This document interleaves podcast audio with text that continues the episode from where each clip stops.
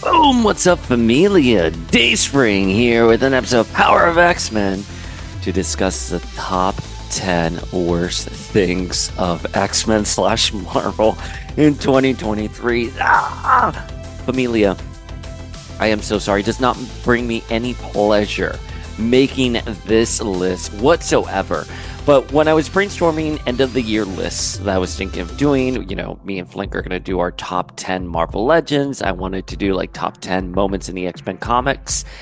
And I was like, well, there was a lot that happened that were some missteps in the comics, in the MCU. And it's been a rough year to be a Marvel fan. It's been a rough year to be a comic book fan in general. But, you know, we thought the MCU could do no wrong, right? And last year, we kind of got a little bit of a taste that things could go south in the MCU with Multiverse of Madness. They did Wanda dirty in Multiverse of Madness. And, of course, Michael Waldron and Sam Raimi did not even see WandaVision, which was absurd to me because I get that WandaVision was probably not finished while they started doing Multiverse of Madness, but you have Elizabeth Olsen on set, so you can sit down and talk to Elizabeth Olsen about what happened in WandaVision. And also, you're part of the same company. It's as easy as just sending dailies to the other team or getting everyone on a Zoom meeting to discuss their scripts, because we're not talking that this is just like, oh, just a small little indie project. These are multi-billion dollar franchises that you want to make sure all connect. So it was baffling to me that Multiverse of Madness couldn't really deliver a consistent story. And then we got Thor: Love and Thunder, which, I mean, let me tell you, we were all excited to see Natalie Portman return as Jane Foster and take on the mantle of Mighty Thor. I cannot believe they messed that story up. You know, we did have a little taste that things can go south. And here we are in a world where the Marvels has bombed. But it wasn't even just the MCU. There were some serious missteps in the comics. There are some missteps going on in the industry, whether you're collecting, whether you're buying from Comixology. And I thought we could dissect everything that's happened this last year and sort of talk about it as a community. So folks, before we begin, ring that notification bell, hit that subscribe button for Power of X-Men. We are still trying to grow the YouTube channel here. Our numbers are way better on the podcast, but we are trying to do YouTube. I think there's more autonomy on YouTube for a creator, and you have a chance to actually discuss things as a community. And my background hopefully will soon change because we are in the New York apartment, and we are just waiting to get some of our stuff from Miami and just move it here. But this will predominantly be our recording space, this and the spot I have down in Miami. All right. Let's kick off our list of the top 10 worst things that has happened this year as it pertains to X-Men and Marvel. And number 10 is Hasbro's round of layoffs. And it's only number 10 on the list because we don't yet know if Dan, Ryan, or Dwight are in any way, shape, or form affected by this. But you know, everything going on with Hasbro is very upsetting news. We want Hasbro to thrive. I mentioned this in another video. We are living in a golden age of Marvel Legends. I'm telling you, I have been collecting the line since 2002, and we only dreamt of getting an Emma Frost one day. And now we have plenty of Emma Frost, ranging from her Black Queen X-Men Revolution outfit to her traditional Hellfire Club outfit. And you can pre-order the figures. Oh, that just makes all the difference in the world. Although I still love hunting. I still love hunting figures. I went hunting for the Spider-Man No Way Home Peters figures.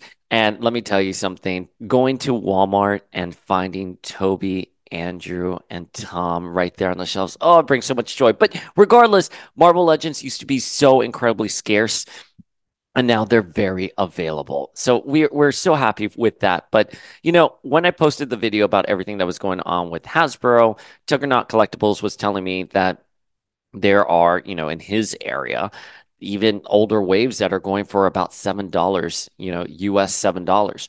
And I, for the first time ever, went to Ollie's last month with my mother-in-law because she was like, oh, there's so much Marvel stuff there. You're going to love it. And I was like, I collect Marvel stuff. Oh my God, best mother-in-law ever. But I got there and she was in fact right. And the more I've thought about it, the more I've been like, wow, they did have a lot of Age of Apocalypse Wave 2 figures there. Oh, and the Toys R Us here at American Dream Mall. They have a Toys R Us store at American Dream Mall here in Jersey.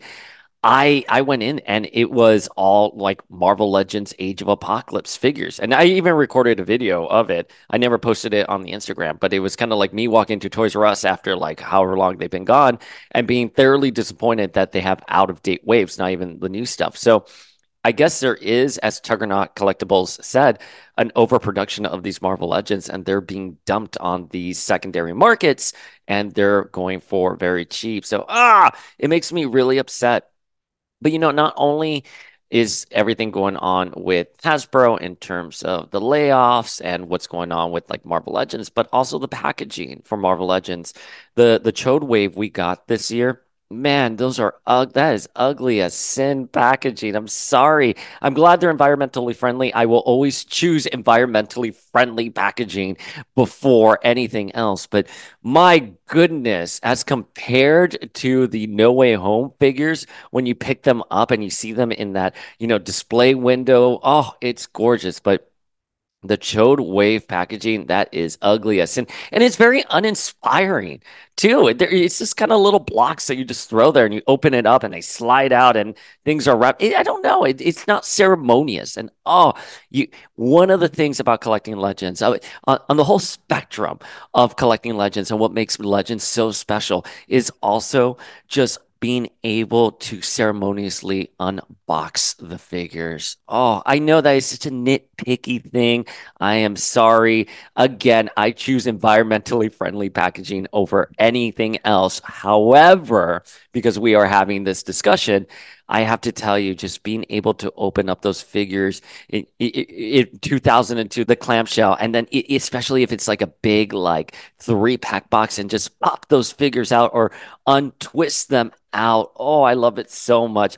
I did it for the Batman and Robin figures when I found them at GameStop a couple of weeks ago. And just being able to put Batman and Robin on in the background and untwist these figures and assemble Mr. Freeze. It's so much fun. And with Marvel Legends, unfortunately, this last wave, it just feels very, mechanical. Just pop it open, go, and the figure falls out. And you just, there's tissue paper, some kind of like plastic wrapping over the Build-A-Figure parts. It's just not as fun, but. Yeah, so number 10 is Hasbro. They continue to deliver. We are so happy with Hasbro and the Hasbro team. They continue to deliver, and this is why it's at number 10. But they wouldn't be on the list if it hadn't been for that round of layoffs, because we don't want Hasbro to go away, and that's a very bad thing if Hasbro goes away, because, again, this Legends line has lasted such a long time. And I think about the 5-inch X-Men figures that we collected while we were growing up. And they went away, and it was very sad. And I don't want Legends to go away. And this line has been around for over 20 years. That is 2 decades. Over 2 decades, Marvel Legends has been around.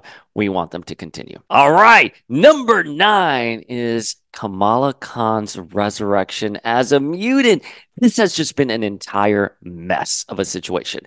And I want to say, and I want to preface this by saying, I love Kamala Khan. We've talked about how much I love Kamala Khan here on the podcast. This is not a criticism on the Kamala Khan character. This is more of a criticism on film rights and editorial direction, because they killed off Ms. Marvel in Spider-Man, and everyone was furious about it. And Zeb Wells had made a quote, or one of the editorial team members had made a quote that Zeb wasn't even going to be able to go to comic book conventions because people were going to be so mad at him for who he's going to kill off in Spider-Man. And then, of course, it leaked that it was Kamala Khan. And everyone was like, why are you killing Kamala Khan in a Spider-Man book? And we now know with the gift of retrospection why she was killed off in the Spider-Man book was because of the MCU film rights, right? Because there was just going to be this huge push for Kamala. And so we had her already as part of a Krakoan title earlier. I guess it would be last year. I was going to say earlier in the year, but last year in 2022, and then she would be in Spider-Man, and then she would be resurrected at the Hellfire Gala. So they were giving her a little tour of the Marvel Universe in the comics because there was going to be such a push for her in the MCU. Now, I am not a fan of this character being a mutant. I love Kamala as a member of the Champions. I love Kamala as an Inhuman. I love Kamala as a solo series. I think that first volume of Ms. Marvel that takes place in Jersey City. I'm in Hoboken, so Jersey City. So it's a very personal title to me. I read it as it was being published. I loved it so much. And I know the comments always come in over and over again. But Dayspring, she was originally supposed to be a mutant. Yes, well, Storm was originally supposed to be a cat. Nightcrawler was originally supposed to be part of DC and the Legion of Superheroes, right? There are a lot of things that happen on the back end that don't make it to print publication.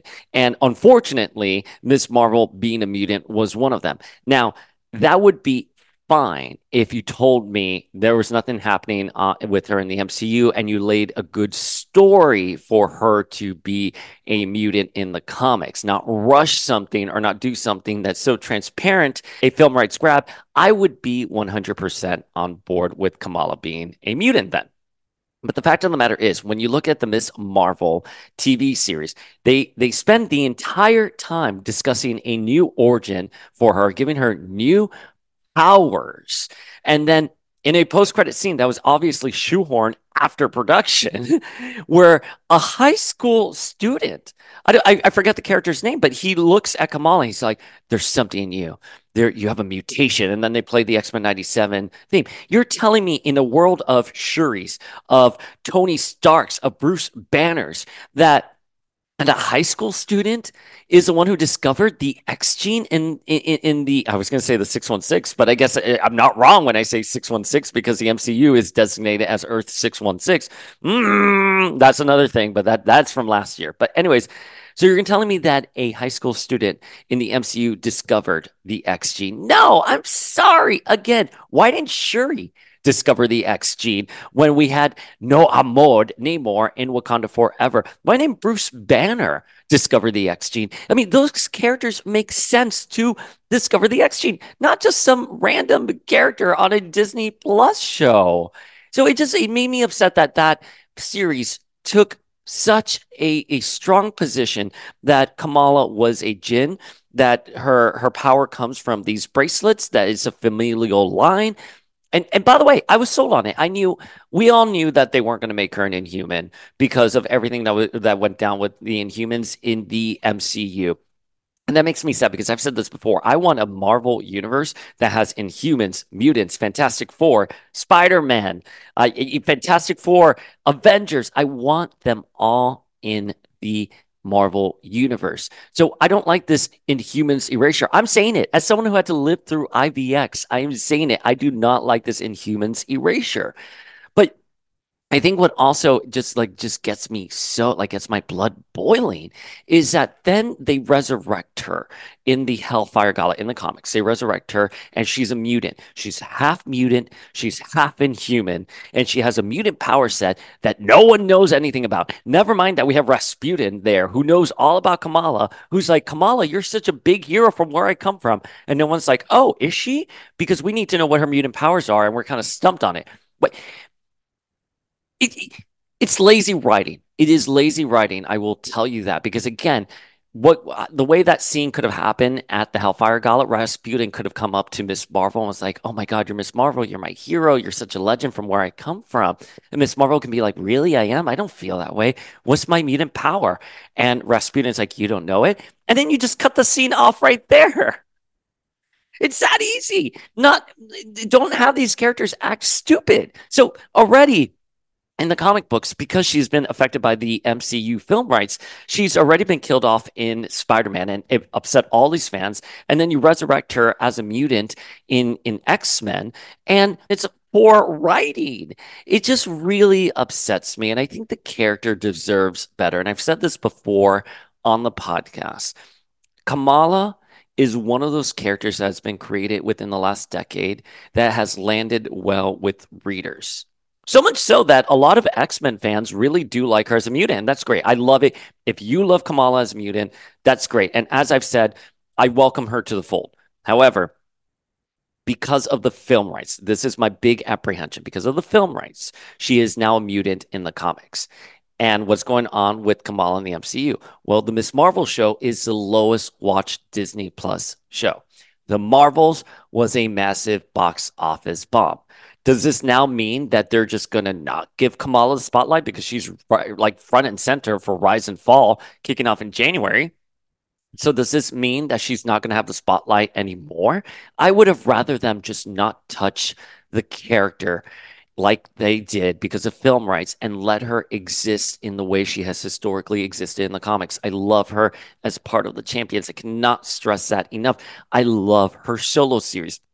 Mala is a character that's engineered to have a really good solo series. She can carry her own book. She doesn't need to be shoehorned into an X-Men book because, again, what we're getting for Rise and Fall, she's going to be front and center. And no offense, listen, Kamala just hasn't had that big of a presence on Krakoa these last few years. She does now because she was resurrected during the Hellfire Gala, but that was in July. And now you're going to give her a prime spot, all this panel time in a big crossover event that's going to end the Krakoan age in January? No, don't do that. Especially since, again, if this character is being dictated by film rights, is she even going to be around? And it really upsets me because Iman Vellani, wonderful actress. Although her series, the series she's writing for Ms. Marvel is not very good.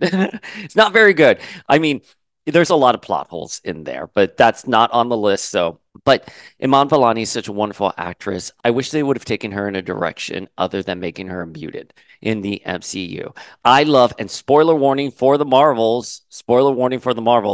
I love that she is assembling the Young Avengers. I think that's great.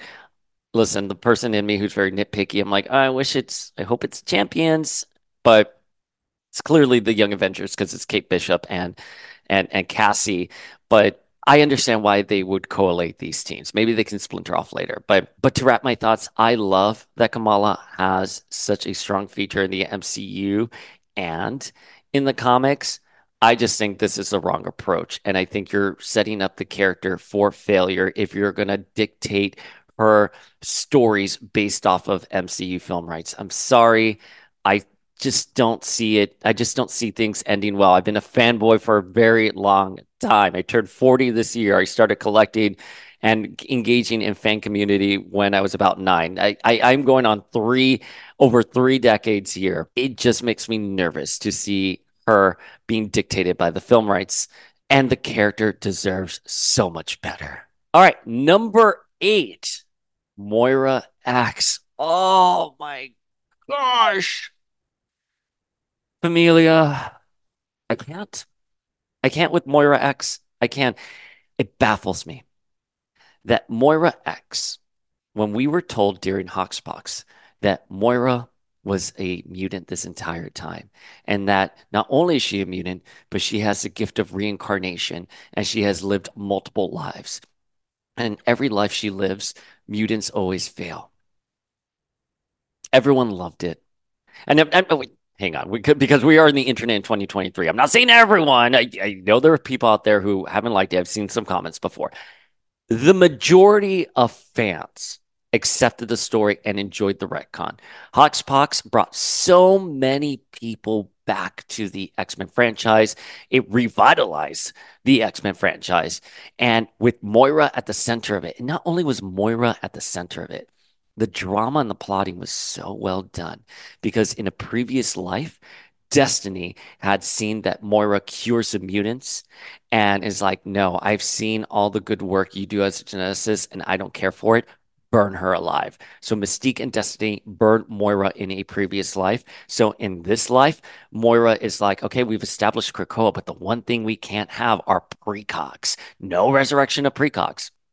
So genius, because Moira is masquerading her intent here, right? She's saying, oh, we can't have precogs because if not, they'll always know we lose and that mutants are always destined to lose. And secretly, it's because she's here like, no, fuck that. We're not bringing Destiny back. That bitch burned me in a previous life. So it was so well done. Moira was a very fleshed out, realized individual. She wasn't even a villain. She was just a character that had lived multiple lives, who had been trying to save mutants and sees that they're always destined to fail. I will say the motive of, oh, we can't have any precogs on Krakoa because they'll know we always fail. It's like, well, the X-Men, come on. There's a new dystopian future every week. What does it matter? But something happened during Inferno, after Inferno. And I don't think she was poorly written in Inferno per se, but I think it was when we got to 10 Lives and 10 Deaths of Wolverine, where she started really just becoming a mustache twirling villain, to the point now that she murdered our God Queen at the Hellfire Gala, was responsible for that massacre, had joined Orcus. And now we're getting one of the covers in for 2023 for Rise and Fall, and someone's pointing a gun at her. And I think I could join all of fandom in saying, yeah, kill her. That's it. Get rid of that character. She's done. And it really is upsetting, because this is a character that had so much potential. She was so beloved traditionally in X-Men history, but bringing her back during the Krakoan age, we didn't even get to really see her talk to Banshee. I mean, I know she had a scene with Proteus, but Banshee and Wolfsbane, those are characters I would have liked to have seen her have fully realized conversations with. Instead, she just skinned Banshee. I don't know. And again, I maintain that if you really wanted to tell a good Moira story, Destiny being resurrected and Moira and Destiny going at it would be your story. And maybe that's what we'll get for Rise and Fall. But I said this before in a previous episode. In hindsight, I think Destiny was resurrected too early in the Krakoan age. I think I would have saved Destiny's resurrection for an Act 3, final boss battle, and have Moira and Destiny go at it. And again, the way their powers worked, I mean, Hickman really did think about this. Hickman thought about this very deeply, because the way Moira's powers and Destiny's powers work is that no matter what happens, if Moira ever tries to do something to Destiny, well, Moira will be shit out of luck, because Destiny is older. Her mutant abilities will kick in. She has the ability to see the future. So by the time Moira is born with the knowledge of her previous life, Destiny is already equipped to take her on. It is brilliant. That is brilliant. And yet it has been wasted tremendously. And again, there's so much wasted potential with Moira as a character. I mean, she was resurrected during Chaos War, and she was possessed by Destiny. I mean, so much wasted potential. In the Days of Future Past arc, when Destiny and the Brotherhood arrive, Destiny's like, I can't see the future. There's something blocking it. We all thought it was Kate, but it could have easily been Moira. Such wasted potential. This is what happened, and I don't want to be shady, but this is what happens when you don't have people who are as engaged as writers on these characters. Like, you can always tell when a writer truly loves the history of this character, understands the essence of this character, and you can also tell when people are just phoning it in. And I think with Moira, whoever's been handling her direction, whoever's in charge of handling her direction, I just don't think the passion has been there for the character. And those of us who grew up in the 90s know Moira very well and are very happy with how she was treated, are very happy with her history. And especially since Mystique also was responsible for her so-called death. Anyways, we can continue ranting on, but Moira X, her treatment editorially is on this list, because we should have gotten a better story. All right, number 7 is Secret Invasion on Disney Plus. You're like, what? Secret Invasion aired this year? Yeah, it did. And I watched the first episode down in Miami. I remember I was really excited. We ordered a pizza. We sat down. I had my cherry Coke. I was like, ooh, a new Disney Plus show. I'm so excited. And it was bad. And wait, do I want to say it was bad? I want to say it was lackluster. How about that? But I could not believe a series starring Nick Fury just didn't hold my attention. I mean, come on. You have Samuel Jackson there. Hello? Like, why is this series so lackluster? I think part of the reason is what I would have done if I was in at Marvel. I would have handled Secret Invasion like how they handled Civil War. I would have done Captain Marvel, Secret Invasion, and who in the MCU is a Skrull, and let people enjoy the story like that. Instead, we just got this lackluster Disney Plus series, which, spoiler, at the end of the first episode, you kill off Maria Hill? Colby Smulders? What? No! Oh, gosh. It was just so bad. I'll be honest with you. I didn't watch it after the first episode. That's it. For me not to watch a Disney Plus series, I mean, that tells you how uninterested I was in it. I was like, I can just, if it's good, I'll revisit it. And no, it wasn't. And it's just, it was really, really bad. And no one seems to care that Rhodey, a.k.a. War Machine, is a Skrull. No one's talked about it. I didn't even see spoilers for it on the internet.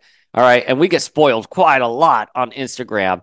And I did not see that anywhere. No one really has talked about it. I had to read it off a Wikipedia page like weeks after it happened. So sorry, Secret Invasion is on this list. It is very worrisome and sad that it did not do better. Number 6 is the wedding of Tony Stark and Emma Frost.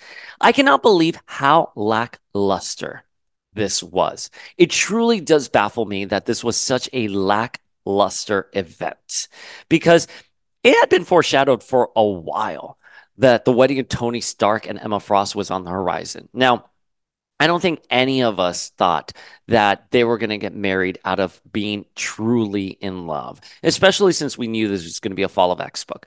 But we all thought, okay, well, Tony had basically his entire business hijacked from him, and they have the Stark Sentinels. So, you know, the enemy of my enemy sort of situation. And that Emma had to go into hiding as Hazel Kendall. And I've seen some videos out there that say like, oh, Emma's real name is Hazel Kendall. It's like, no, Hazel is a homage to her mom.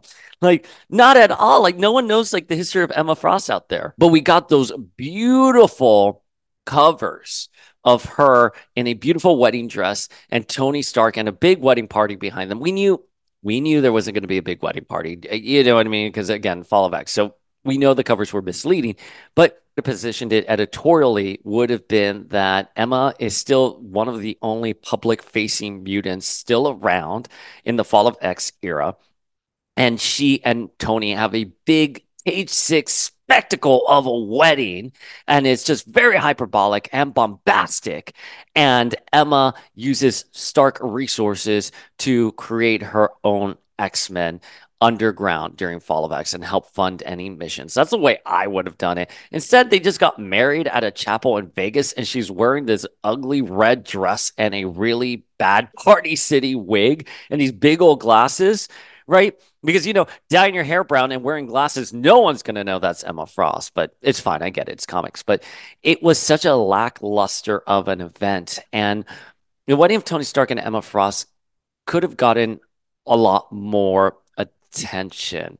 And especially since Emma and Tony do have a relationship. And I do galas here in New York City. And I'm here to tell you, there are couples that walk in that are larger than life. And that's how I would picture Emma and Tony, that they are just at Cipriani's in the financial district, and they walk in, and like the press is trying to get quotes from them. Photographers, the paparazzi are all out there. They're doing the step and repeat. They're that couple, that New York City power couple. And instead, this is just kind of like a very uninspired tale. And the way it even happened, again, one of the things, and this is Jerry Dugan's, approach to characters. I don't think he makes these characters smart. You know, like if I were Tony and Emma, I would have sat down, like, getting married is probably going to be really smart for us because we can join assets and we can help, create all these different resources during this really troubling time. But instead, it's like, he's here like, wear this ring because it helps block your mutant powers. And she's like, no, I'm not going to do it. And throws it. And then he gets down on a knee and like grabs it. And someone walks in. They're like, what? And you're like, yes, I'm proposing to my assistant. You know, it is so poorly done. It was just so poorly done. It was like a comedy of errors during what is supposed to be a very dark period for the mutants. Completely uninspired, just not a fan of it. I'm a fan of Tony and Emma together. I know I'm in the minority there, and that is totally fine. That is one hill I will die on. Nate and Maddie, Tony and Emma, I will die on those hills. Not only will I die, I will get resurrected by the five and die again on those hills. That's how much I believe in them. But I think Tony and Emma, regardless of how we feel about it individually, could have been a really good story, could have been a larger than life story. And there could have been something there instead of just being a byproduct of like whimsical storytelling. It's my opinion there. All right. Number five. And this is a really painful one for me. And I actually had it higher on my list here of some of the worst things that have happened this year as it pertains to Marvel in general. I had this higher, but it is Comixology folding. I have to tell you, Familia, I buy digitally. I mean, listen, this... we don't have enough space.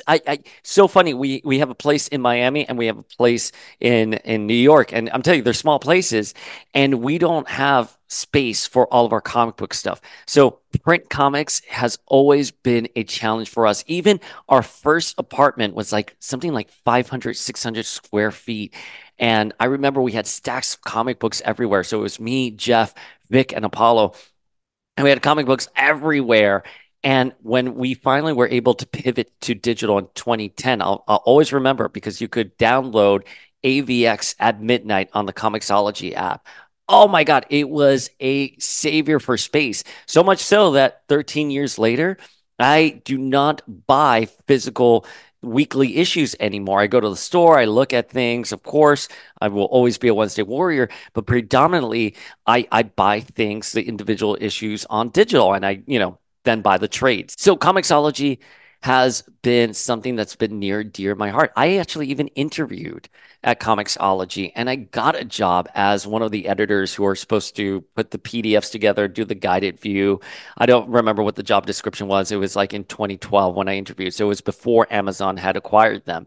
And I'll never forget, we were in the elevator. I was in the elevator with the HR resource person and the person who would be my manager, and the elevator got stuck.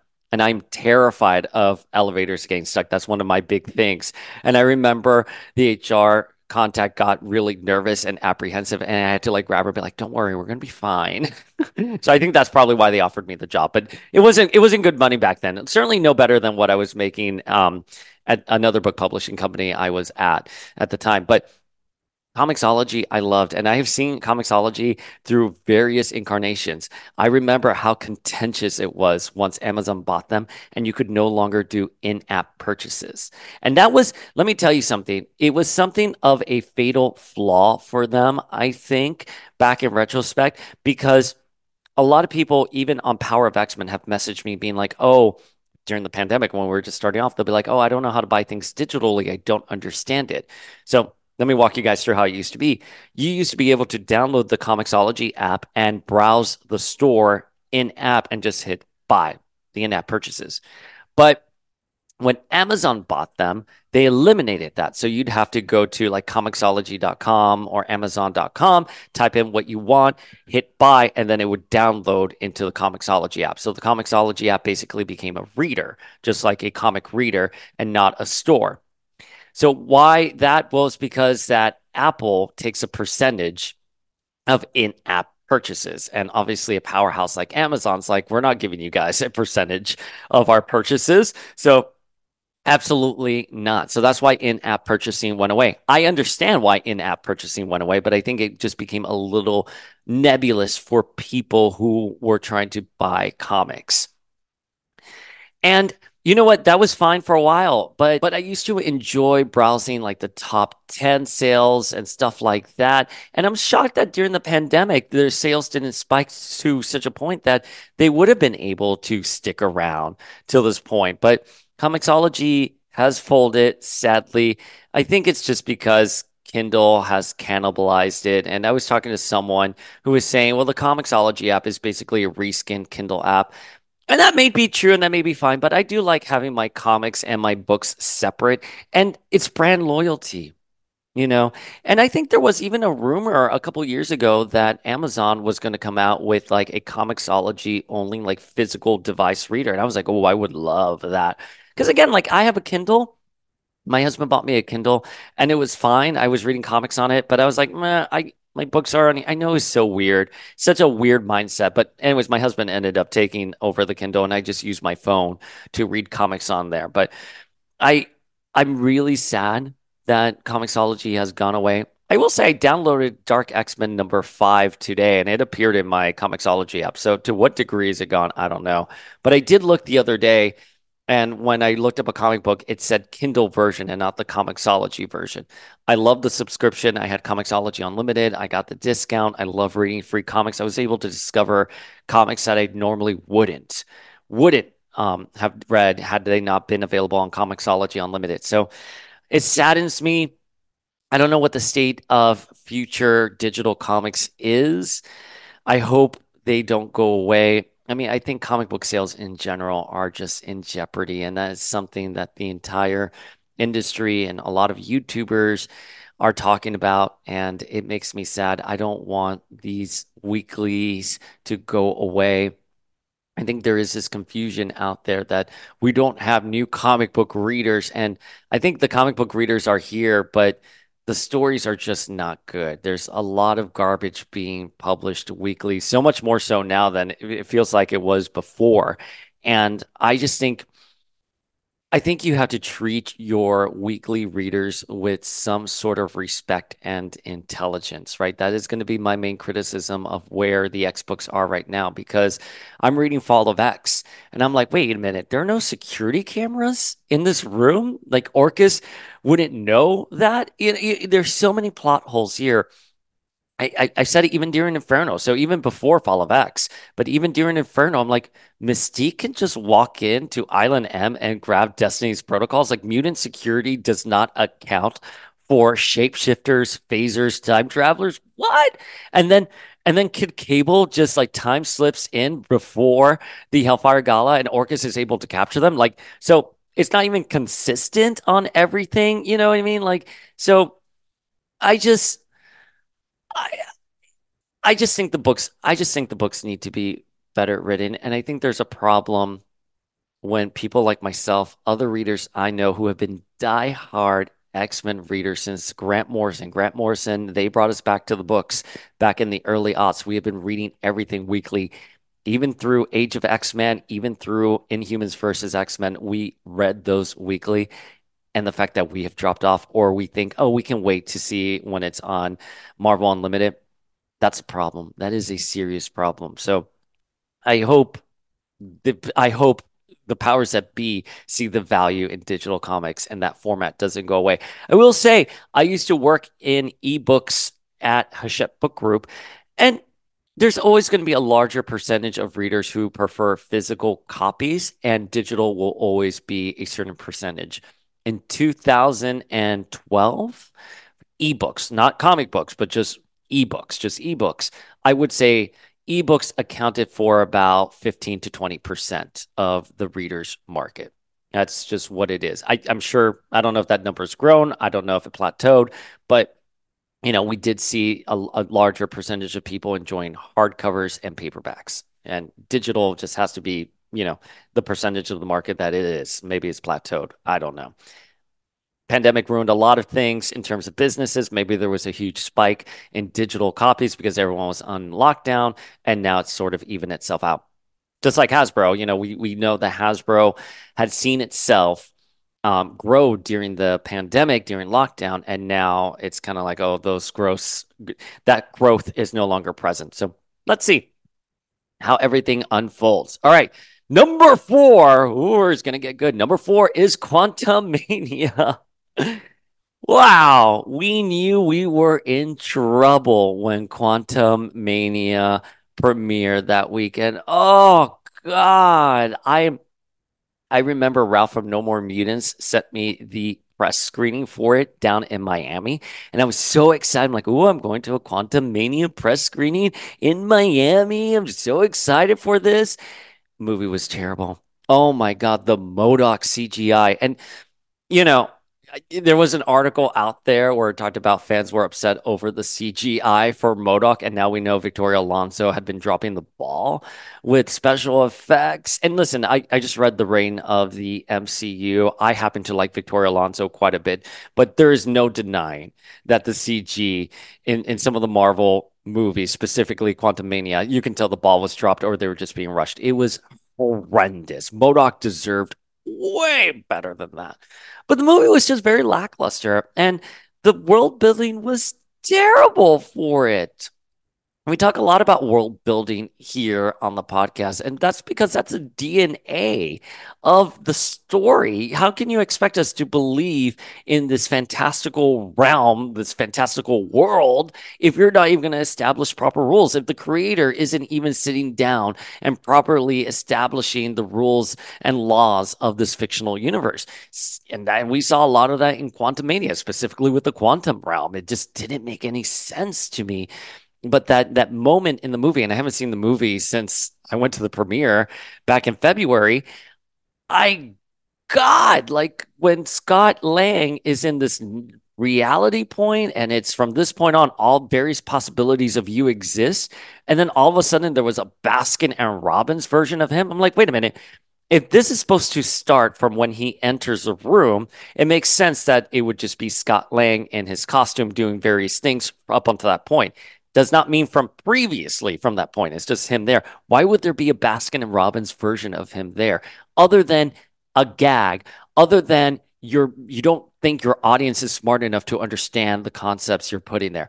And that's the one thing I'm going to tell you that I think is really insulting with Marvel right now. They don't think their readers, their viewers are particularly intelligent. And anytime you push back on them, they get a little angry and they get defensive, and that's really upsetting because I think we all love Marvel. We take the source material very seriously. I take it very seriously.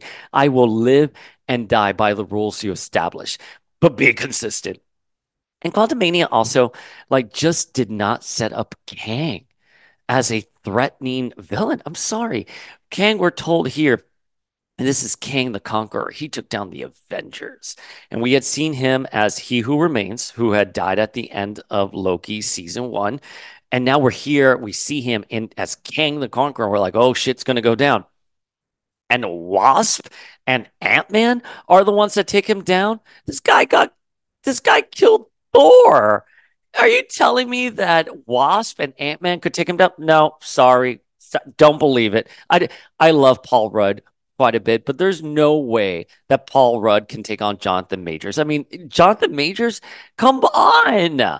No way, Jose. I'm sorry. Especially if Kang is the one who killed Thor in a previous dimension. No, absolutely not. But regardless, Kang is killed yet again. And I know we see in the post-credit scenes, there are so many different versions of Kang's, but as an audience member, that's twice Kang has died. And then spoilers for Loki season 2, we get to see him die over and over again. And it's like, this is not a threatening villain whatsoever. And Kang is a threatening villain. So Quantumania, poor storytelling, and did not set up Kang properly. I will say the two best things of this movie were Michelle Pfeiffer and Jonathan Majors' performances. And, we'll wait and see what everything that's going on with Jonathan Majors and his court case. The Cut actually released an article detailing all of the allegations against him. I've been debating if we want to go through it on the podcast because I myself don't understand everything, and I pride myself in trying to understand everything before I form an opinion. So, regardless of what's going on with Jonathan Majors on the legal front, I think for Quantumania, he delivered a fantastic performance.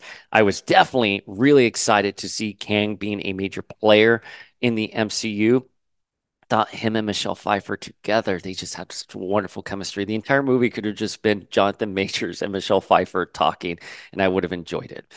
But let's see what they do with Kang in the future. I guess we're getting Kang Dynasty, and Michael Waldron is going to be writing it. Oh, gosh, Marvel does not learn from their mistakes whatsoever. All right, the next are our top three, and I'm going to get really intense about it. So, Familia, I'm sipping some coffee. Get comfortable.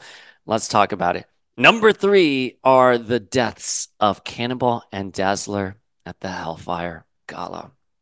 Now, listen, I didn't particularly like the Hellfire Gala, but there is no denying that it probably sold really well. How well, I don't know. We're not seeing numbers, you know, being posted anymore post-pandemic, but there was a media halo regarding the release of the Hellfire Gala, and people tuned in, they saw it, everyone was talking about it. So in that regard, speaking about it from a social media perspective, it was a slam dunk because everyone was talking about the Hellfire Gala. Now, I don't mind that Nimrod comes in and massacres the mutants, right? My thing is the execution of it. So, you know, you have Jubilee looking up after she's nominated. Jubilee, who has been with the team for decades, you know, real world time, editorially, Jubilee has been a long-established X character. She's been on Generation X. She's been on the X-Men. She's been a vampire. She is a seasoned X-Man. She's nominated, and she points up at the sky and says, "Oh, look, a shooting star for good luck." You're fucking kidding me? That our iconic Mallrat thinks Nimrod, who's coming to kill them all, is a shooting star? What an insult. I'm sorry, that is a fucking insult to the reader and to the character. Anyways, Nimrod comes, crashes the Hellfire Gala, and kills the nominated X-Men. Two of those nominated X-Men, Cannonball and Dazzler, technically are immortal and cannot die. And if you want to address it in story, if Nimrod comes in, kills those X-Men, and then looks at Dazzler and Cannonball and goes, "Oh, you guys are immortals. I have something special for you." And then whatever special Nimrod juju he wants to do, fine. But at least address it. They don't even address it. Cannonball and Dazzler are literally cut in half. And I'm sorry, I don't need to see my favorite mutants massacred like that. It's like Ultimatum, right? With the crossover that ended the Ultimate Universe initially, Ultimatum. I don't need to see that. Hugh Valerie Cherish, I don't need to see that. I think it was such an insult and such a lack of awareness to these characters and their history, right? Because every mutant is unique, and you cannot just kill them all in one swoop like that. The way I would have done that scene is that Nimrod comes and crashes it, and Frenzy's like, "No," and grabs Nimrod by like with her like fist or hand, grabs Nimrod with her hand and stops him midair, and like a sonic boom goes off, and it throws everyone off course. Something like that, something cool. But you're telling me he's gonna stop on Frenzy? Ew, gross. I don't know. Frenzy's such a strong powerhouse, you know. And similarly, Cannonball is supposed to be invulnerable when he's fired up. He's supposed to be invulnerable. Fucking Gladiator, an otherworldly Shi'ar guard, cannot even lay a hand on Cannonball when he's powered up. I'm sorry, does no one read the books at the X office? I mean, you have the writer, you have assistant editors, you have the editor, and then you have the editor-in-chief. Like, does nobody read what has been published before? Because Cannonball shouldn't die like that. We saw that when he was on the X-Men, that Christmas issue that we love so much. You're telling me that no one read that issue, that they don't know that Cannonball's supposed to be invulnerable when he's fired up, and that also he's one of the few immortals out there, that he cannot die. Similarly with Dazzler, the ongoing plot that has never been resolved with Dazzler is that she can never die. I guess they just resolved it because she dies, but Dazzler is not supposed to die. And there's even fan art out there where they show Dazzler on the ground dead, and then her eyes lighting up, and she's like, "What? I guess I'm alive," or something like that. Fan art. Fans know more about these character histories than the people who actually work on it. And here's the thing. Of course, hire good writers. And just because you're a good writer doesn't mean you know all the history of the X-Men and all those nuances. I understand that. It's a lot of history. You're not going to make everyone happy because you can't tackle all of the history in one single panel. I understand that. But you should have an editor who their job is to understand the character's history, the essence of the character, and why the character lands so well with fans, and help the writer achieve that. And again, for something like where you're going to kill two immortal characters, you have to tackle that. It is baffling to me that they did not tackle that. They're earnestly dead. So it's not even like, oh, later on, haha, we've been secretly alive.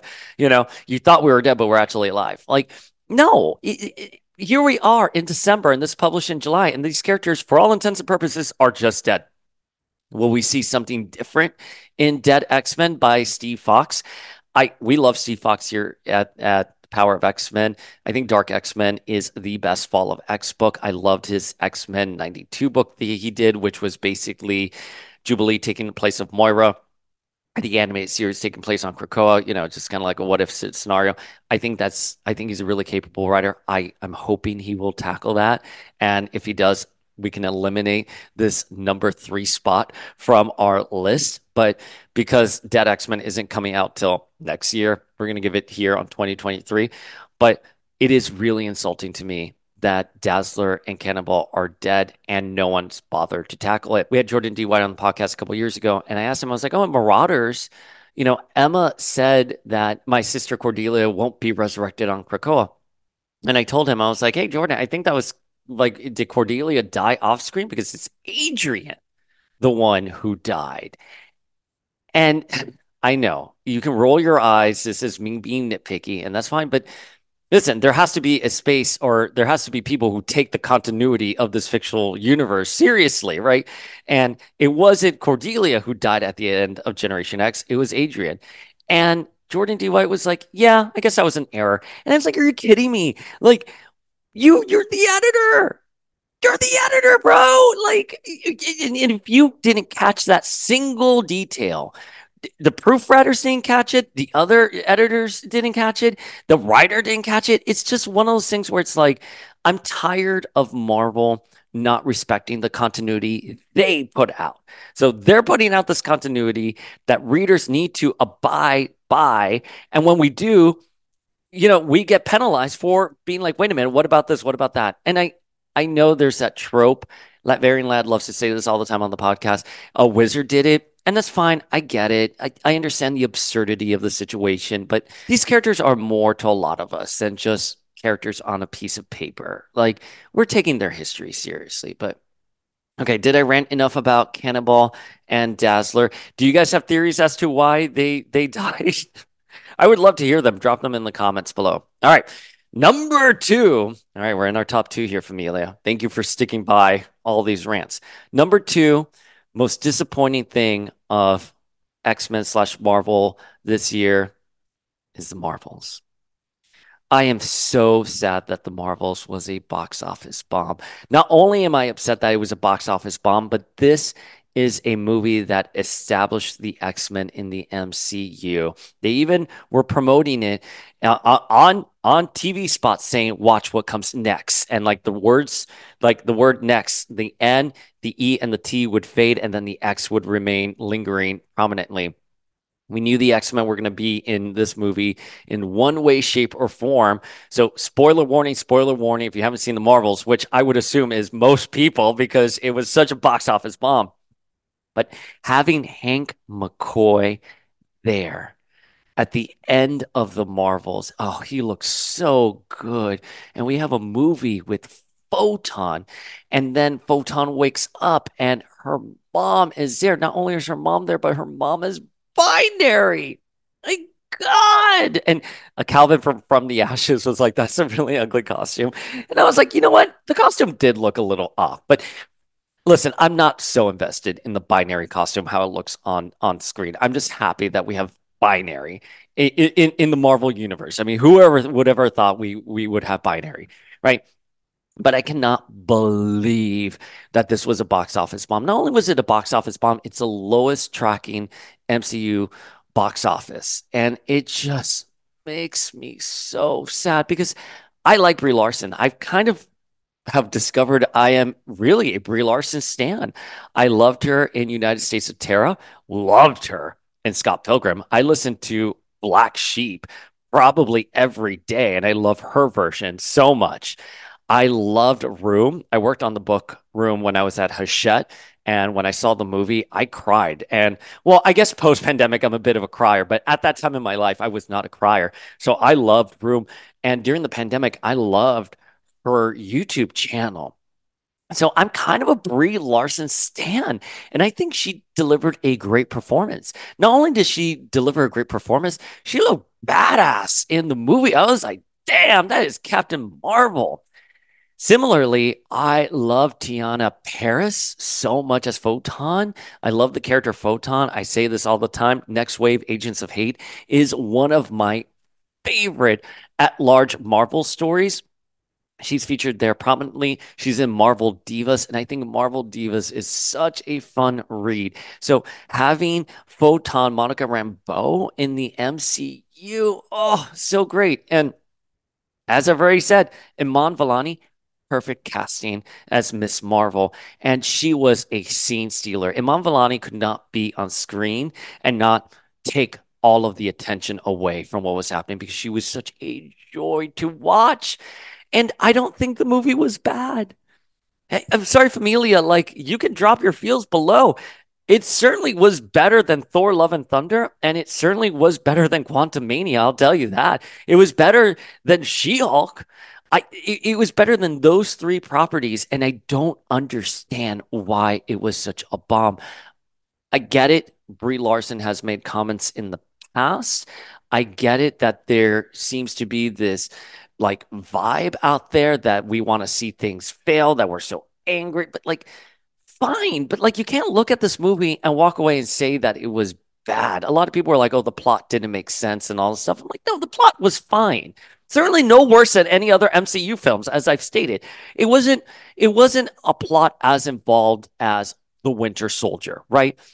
For me, Winter Soldier is probably one of the best MCU films. Just my opinion. Don't come after me. Just my opinion. For non-Endgame, non-Infinity War level movies, I think Winter Soldier is pretty up there. So I get it that The Marvels wasn't of that kind of level. But when you see something like No Way Home, I'm sorry. No Way Home was fun. Don't get me wrong. And I love No Way Home quite a bit. But No Way Home does not have a very engrossing plot. And certainly The Marvels is of that caliber. And it wasn't a bad movie. It wasn't deserving of being the lowest MCU film ever, and it's very disappointing. And again, I got a message on one of those NGLs I did for the Instagram page, and someone was like, oh, you used to be my favorite page out there, but now you no longer are because you scolded me for not seeing The Marvels, opening weekend. It's like having a wonderful meal and then realizing the waiter farted in your mouth. First of all, props on such an involved analogy there, but I want to say that I was embittered the weekend The Marvels came out because as an X-Men podcaster / YouTuber, the one thing that we have all been waiting for, the one thing we would dream of is having the X-Men in the MCU. And Beast looked great there.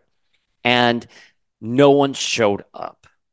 No one showed up. In fact, and I'm not going to name names, but I saw people who are quote-unquote diehard X fans not even go opening weekend knowing that the X-Men were going to play a role in The Marvels. Didn't even show up. But everyone showed up for Endgame. Everyone showed up when there was a new Avengers movie. Everyone showed up for Multiverse of Madness. Everyone showed up for Thor. Everyone showed up for Guardians of the Galaxy. But no one showed up for The Marvels. That was a huge insult. So I did take it personally that weekend. If I insulted anyone, of course, I am going to apologize. Of course, that's not the vibe we want to be here. But surely there must be some kind of understanding that, like, wow, we have invested so much time in the X-Men IP. Now that we have the X-Men officially in the MCU and no one showed up for it, no one was talking about it. I am telling you this. And someone else was like, oh, well, that doesn't really count because he wasn't that known of a character. When Avengers 1 finished and we got that first post-credit scene with Thanos, everyone was talking about Thanos and what this could mean. And again, this person was like, well, you're making the comparison of the post-credit scene with Thanos in Avengers 1, and no one really knew who he was, so it's not really applicable. I don't know what their argument was, to be honest with you. But my point being is that after Avengers 1, this, at the time, D-list character, Thanos, everyone was talking about Thanos and asking who Thanos was. No one has been talking about the X-Men in the MCU. no one. There's no hype for the X-Men in the MCU. And that is why this is number 2. It makes me so sad. It makes me perpetually sad. Also, again, this was a female-led movie that wasn't reaching anything, right? I mean, I don't want to go to this movie and it's going to proselytize the message. This movie was just fun. It wasn't trying to call out anyone. It wasn't trying to say anything. It was just a superhero movie starring 3 female leads. It was great. 3 female leads who have ties, 2 of them have ties to the X-Men. You have Carol, who obviously goes on to be binary, and you have Ms. Marvel, who's a mutant now in the comics. And then you have a post-credit scene with the X-Men and Binary and Photon. I mean, the fact that this movie bombed, it makes me really afraid that the era that we could have gotten with the X-Men, the potential era that we could have seen them rise to prominence in the way the Avengers did, I think that ship has sailed. It has made me really, really nervous. And maybe they just took too long to bring the X-Men into the MCU. Maybe they just really took too long to bring them into the MCU, but it makes me sad. All right, number 1, my number 1 biggest disappointment of the year. Are you ready for this? My number 1 biggest disappointment of the year is the X-Men's 60th anniversary. There has been no celebration for the X-Men's 60th anniversary. Now, of course, we got that Zoom back in March where we had the Lee Waltz, Larry Houston, Grant Morrison, Jonathan Hickman, Louise Simonson, Chris Claremont. Of course, we had that Zoom. But in terms of an editorial story, we got nothing. There's absolutely nothing there. And for 50 years, we got Battle of the Atom. We got that Battle of the Atom crossover 10 years ago to celebrate 50 years. We got nothing. Now, I know we're supposed to get this one shot for original X-Men this month, but are you kidding me? Like, with 2 weeks left of the year, like, you have not even done something huge to celebrate the X-Men in 60 years? I mean, the Hellfire Gala did not count. I'm sorry. Fall of X is so dismal. It's not a celebration of the character. 60 years. The Avengers got a HasLab Giant Man. You know what I mean? They got Giant Man as a HasLab. What are we getting? We didn't even get a lot of Marvel Legends this year. You know, we have a program happening next year for Wolverine's 50th anniversary. You know, well, rumors, supposedly, right? We'll find out in tomorrow's Hasbro fan stream. But if we are going to get those 2-packs, those rumored 2-packs for Wolverine's 50th anniversary, I think based off of Ryan Ting's Insta story, it's likely that we're getting it. But you got to be kidding me that the X-Men turned 60 this year, and it has not been celebrated in the comics, and we're getting some of the worst storytelling out there. It just makes me so upset. And, you know, on Instagram, X, Twitter, social media at large, the day that X-Men 1 had been published, we all celebrated, you know, online. And I don't think that Marvel even threw up a tweet about it. I mean, again, I think what I'm getting tired of being a Marvel fan now is caring more about these IPs as a fan than the actual creators or publishers do. And, you know, I could have just been spoiled when I was working in book publishing. I don't know why I keep talking about book publishing so much on the podcast recently, but I have to tell you, the editor and the writer were the most passionate. They would have to go to booksellers. They would have to go to the sales team. They would have to go to marketing and publicity and really push and be big advocates for their books. And of course, readers consume it and loved it and stuff like that. So I don't understand why with these X books, why we're not getting people who are so incredibly passionate about what they're doing and being like, it's been 60 years since the X-Men, 60 years, and you need to read this book that's coming out because we're just looking ahead to the future. We're celebrating the past and looking ahead to the future of X-Men. I'm just not seeing that. I'm just not seeing that. And I get it. The internet is probably filled with a lot of trolls. And even people like myself who are more well-meaning but still have grievances, it can get overwhelming if you're a creator or an editor or work at, you know, one of the bigger comic publishers. But you just got to tune out that noise and just move forward and just keep your head focused on why you love these characters so much and what makes these characters special. And again, Nothing. No major celebration for the X-Men 60th anniversary. And maybe that's going to change with this original X-Men one-shot. I don't know. I've seen some of the preview pages. I've met Greg Land before at MegaCon. He's a real nice guy. I really liked Greg Land. And obviously, we love Phoenix Ensong.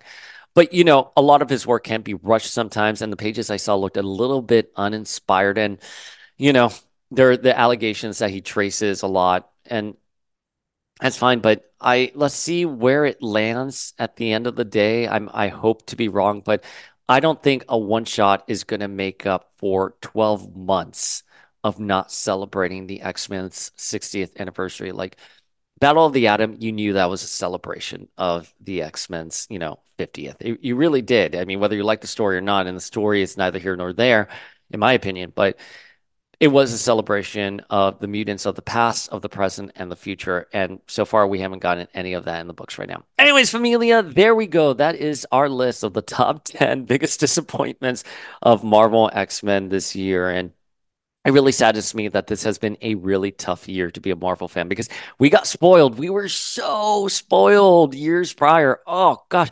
Can you imagine in the same year we got Endgame, and we got House of X and Powers of 10. Oh, how wonderful was that time. Oh, I miss 2019 so much. Can we just take a time machine and go back to 2019? Because that was a really great vibe. And we thought it was only going to get better. We thought we could only climb higher and higher. And yet here we are, low box office sales and the X-Books getting a relaunch, and we're saying goodbye to the Krakoan era. And make no mistake, the Krakoan era is going to go away. And I think that's horrible because, again, the Krakoan era revitalized the IP. I think the key with it is just to get newer audiences into those comic book stores and get them excited for something like Krakoa. But I think Rob Liefeld said it best on his podcast. The X-Men work when they are outcasts. I do think the mutant metaphor and what it means to be other in society has morphed quite a bit since the 90s and 80s. But that's why you bring in writers to try to sort of find a bridge of respecting what the X-Men are and how do you make them applicable to modern audiences. But, I can't fault higher ups at Marvel, thinking, okay, well, it's time for Krakoa to go because we're just not seeing the sales. I mean, the X-Men at the mansion, I that's where I came of age reading the X-Men. I remember going to the comic book store, being 9, 10 years old, and being surrounded by fellow 9 to 10-year-old readers. And now you go into a comic book store, and it's just older fans. And in order for these IPs to survive and thrive, you need to appeal to everyone. And when people are like, when I see younger audiences being like, oh yeah, I'm such a big Marvel fan, they only know the movies. They only know the movies. They don't know the comics. And that was very different for us growing up, which we knew the comics and we had hoped we'd get movies one day, or we loved the video games and Fleer Ultra. So, unfortunately, comic books, you need to appeal to mass demographics in order for you to get those 100K monthly shipments, of those titles. And I don't think those numbers are there anymore. But again, that's just speculation because we don't know how things are selling and how digital has played a role in it. Anyways, familia, what do you think? How's 2023 been for you as a Marvel /X-Men fan? Drop your feels below. Do you agree with my list? It's okay if you don't agree. Disagree. I only ask that you be respectful, but it's okay to disagree. Do you think there was something else that should have been on here? Leave your thoughts below, familia, and we will chat later.